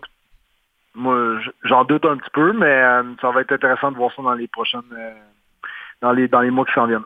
Il y a Will Arndt qui a décidé de retourner comme joueur, c'est tout ça. Il, il va signer avec le Rouge et Noir, lui, ou il s'en va ailleurs? c'est une excellente question. Écoute, euh, ça fait ça ferait une dynamique un peu spéciale, n'empêche.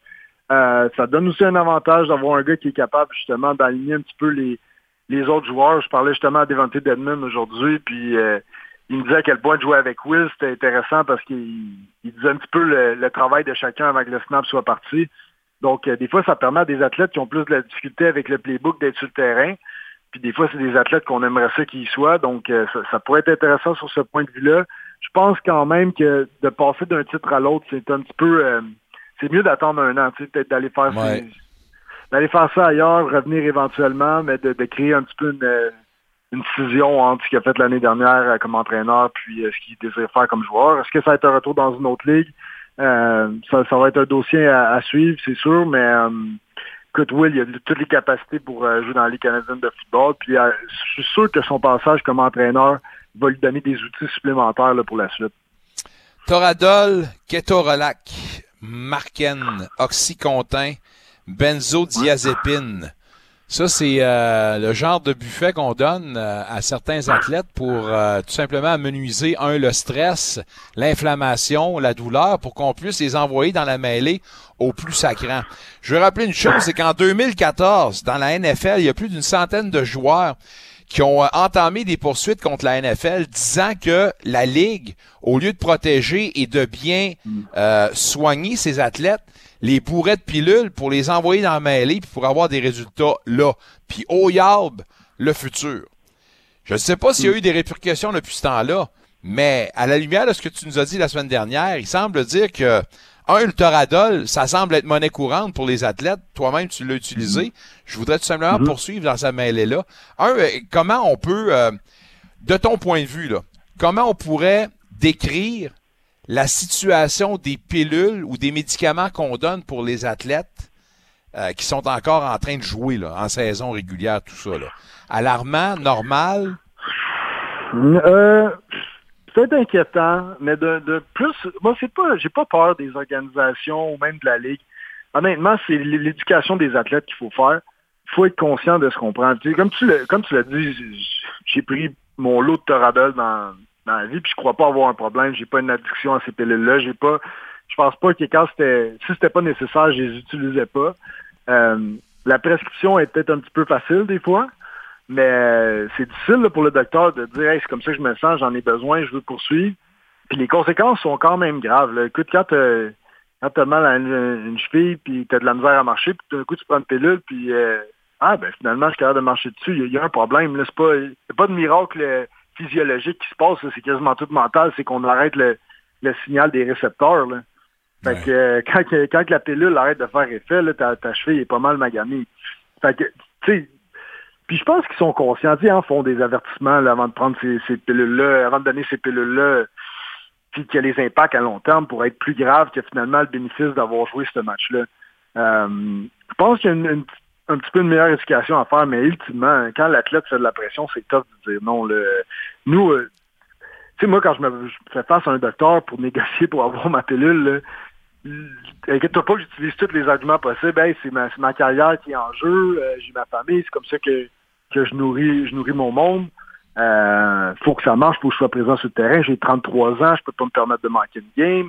Ou t'es partant, si je manque ne serait-ce que deux séries, ça se peut que le gars en avant de moi prenne mon spot. Fait qu'il y a beaucoup de choses en ligne de ce compte, puis ça, c'est quelques-unes des excuses que j'ai dû nommer euh, au travers de ma carrière, puis souvent, souvent ça marche. Euh, c'est- incroyable que tu me dises ça. Tu me dis ça, là, Ouais. Antoine. Là, si je me base sur le film Any Given Sunday, Je sais pas si tu te souviens du passage où justement il y a le médecin, le nouveau venu, qui, qui veut faire amende honorable puis qui veut pas donner de pilule parce qu'il dit pas de même que ça marche. Alors que le vieux vétéran, là, lui, là, tout ce qu'il fait, c'est qu'il en donne justement des pilules puis des prescriptions. Puis il dit, mais pourquoi tu fais ça? Il dit, qu'est-ce que tu veux que je vous dise? T'as des gars de 300 livres qui veulent retourner sur le terrain, qui vont faire toutes les maudites manies puis toutes les maudites menteries pour retourner. Je peux pas leur empêcher de vivre leur vie. Ben, j'ai dit d'y aller, puis je souhaite que ça tienne. Mais tu me dis encore que de nos jours, ça se fait de même. Ben, ça se fait de même, entre autres, tu sais, bien souvent, un, médecin qui va essayer de donner un diagnostic, là, c'est basé sur quoi? Il pose 45 questions, puis euh, après ça, il fait un jugement à partir des comment tu as répondu aux questions, mais c'est facile de dire, euh, de, de déjouer ça un petit peu là, quand tu commences à t'y connaître. Là. Fait qu'à moins qu'il y ait un- une image ou quelque chose, euh, les autres, il faut, faut qu'il y ait un lien de confiance, autant que, tu sais, ben, des fois, c'est vrai ce que l'athlète va dire aussi, fait qu'ils ils se basent là-dessus pour prendre leurs décisions. Puis c'est pour ça que je te dis que à un moment donné, c'est l'athlète qu'il faut, euh, qu'il faut éduquer, faut lui expliquer les conséquences de ces décisions-là, puis que finalement, ça risque de se retourner contre lui. là.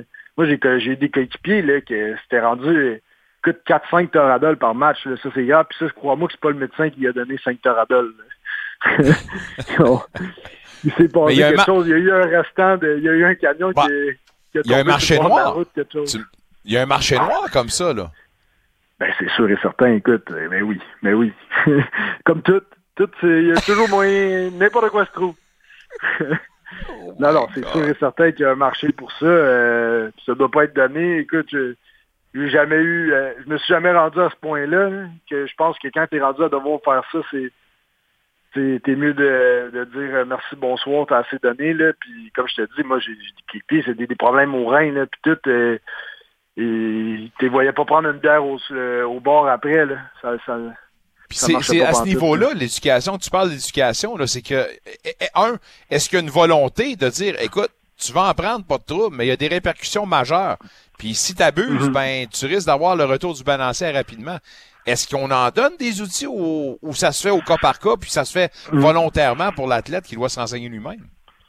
Ben, je pense que tu sais, les médecins, au moment de te donner, ils, ils te donnent les avertissements, là, puis euh. Il va, il va, tu va te suggérer presque tout avant de te rendre jusqu'à là. Mais il y a aussi une portion là-dedans que, euh, tu sais, c'est dans le feu de l'action. hein. Fait que c'est pas là que tu exerces ton meilleur jugement comme athlète. Je pense que ça serait dans la prévention.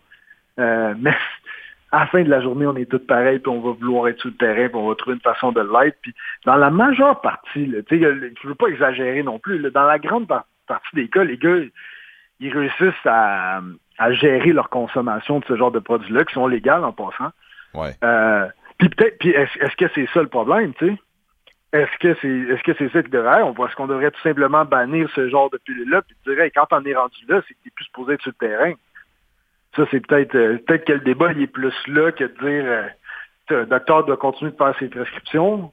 Quand quelqu'un vient parce qu'il y a des douleurs, il faut continuer de l'aider à gérer ses souffrances. Mais après ça, de là à dire que OK, on donne une pilule pour le retour au jeu, peut-être que c'est là qu'il faut faire la nuance. Euh, je j'ai pas tous les réponses, mais c'est définitivement quelque chose qu'il va falloir que. Puis on en parle depuis quelques années déjà, là, mais c'est quelque chose qu'il va falloir revisiter. Là. C'est du bonbon, du bonbon. On en prendrait encore, mais on manque de temps. Antoine, on doit se cesser là-dessus, ça passe trop vite. Mais euh, on va digérer les pilules que tu nous as gavées, puis on va s'en reparler euh, la semaine prochaine. Ah oui, oui, j'étais familier avec euh, quelques produits de ta liste, là, ou, ou- ou les dérivés, là, mais. Et là là, que veux-tu? T'es rendu On un vrai parlera. pharmacien. All right. Bonne fin de soirée, mon, mon ami. On s'en reparle bientôt. Passe une belle semaine. Bonne soirée, salut. Antoine Pruneau, mesdames, messieurs. Wow. Euh... Toradol, Kentorolac, Ketorolac, Marken, Oxycontin, puis benzodiazépine. C'est seulement une couple de médicaments que j'ai pris comme ça, les recherches que j'ai faites, là, mais euh, c'est pas moi qui l'invente. Là.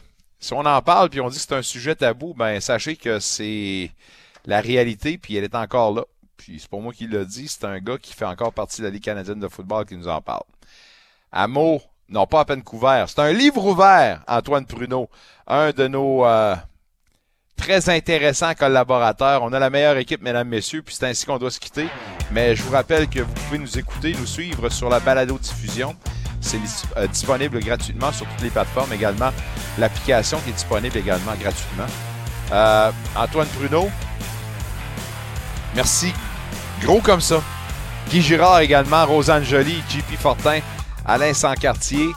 Euh, Il y en a qui prétendent être journalistes puis qui font des commentaires un peu partout puis qui euh, se disent des spécialistes. Ben, dites-vous que les spécialistes, on les a chez nous, mesdames, messieurs. Pas besoin de faire 40 citations, on est ici avec vous autres, puis on est sur le terrain, puis on vous rapporte la nouvelle comme elle est. Merci à tous ceux et celles qui ont participé à l'émission.